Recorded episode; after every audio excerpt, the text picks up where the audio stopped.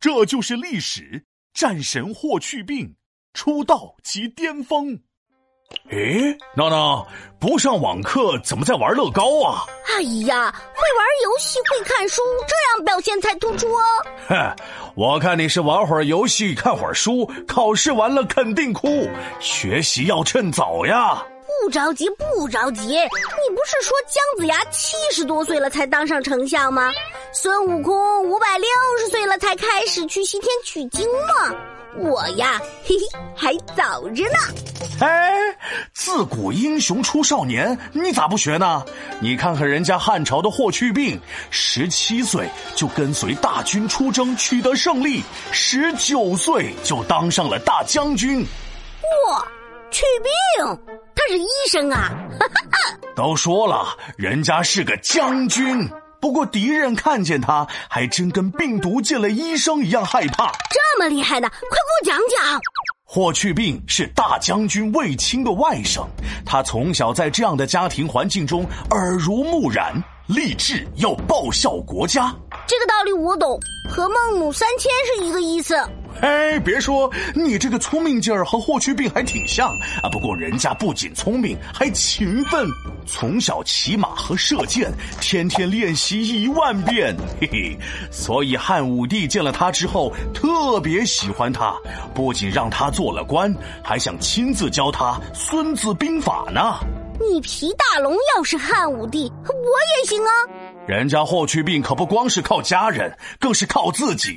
十七岁那年，他跟着舅舅卫青征战匈奴，斩杀了不少敌人，被汉武帝封为冠军侯。听你这么说，好像是有点本事。嘿嘿，更厉害的在后头呢。因为汉朝一直受到匈奴的骚扰，霍去病十九岁那年再次征讨匈奴。本来他和公孙敖计划好，兵分两路出发，最后再两面夹击，这样你一左我一右，肯定让匈奴少块肉。嘿嘿，呃，但是到了约定的时间地点，公孙敖却一直没来。霍去病心想：这咋还迟到了？堵车？不能啊！沙漠里哪来的车啊？化妆也不能啊！公孙敖可是个男孩子。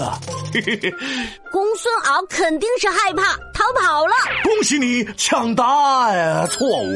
嘿嘿，人家公孙敖是迷路了，毕竟是在沙漠，当时也没有 GPS 导航，总不能一直等下去吧。于是霍去病决定孤军深入。匈奴将军看到霍去病，差点笑掉大牙。啊，哈哈哈哈哪里来的小娃娃，带这么点人就敢和我打仗？还是赶紧回去找妈妈吧！哈哈哈哈哈！这个匈奴将军也太瞧不起人了吧？可不嘛，等会儿他就该哭了。霍去病淡定的说。哼，虽然我的年纪小，战斗力可真不少。说完，霍去病带领部队全军出击，几场战役下来，匈奴兵被打得丢盔弃甲，抱头鼠窜。那一仗真的是翻大山、过大河，经过匈奴五个国，不伤百姓，抢财物，有仁有义有道德。折兰王、卢虎王命丧黄泉，不再狂。哈哈，从此以后，西北边境。几乎没有了匈奴的骚扰，驻防的士兵也随之减少，因此霍去病也被老百姓当成了战神。天啊，霍去病十九岁就这么厉害了！我决定了，从现在开始好好学习，再玩几年，我离十九岁还很远呢。哎，闹闹，你给我回来！皮大龙敲黑板，历史原来这么简单。霍去病很勇敢，少年英雄不自满，孤军深入打匈奴，保家卫国展宏图。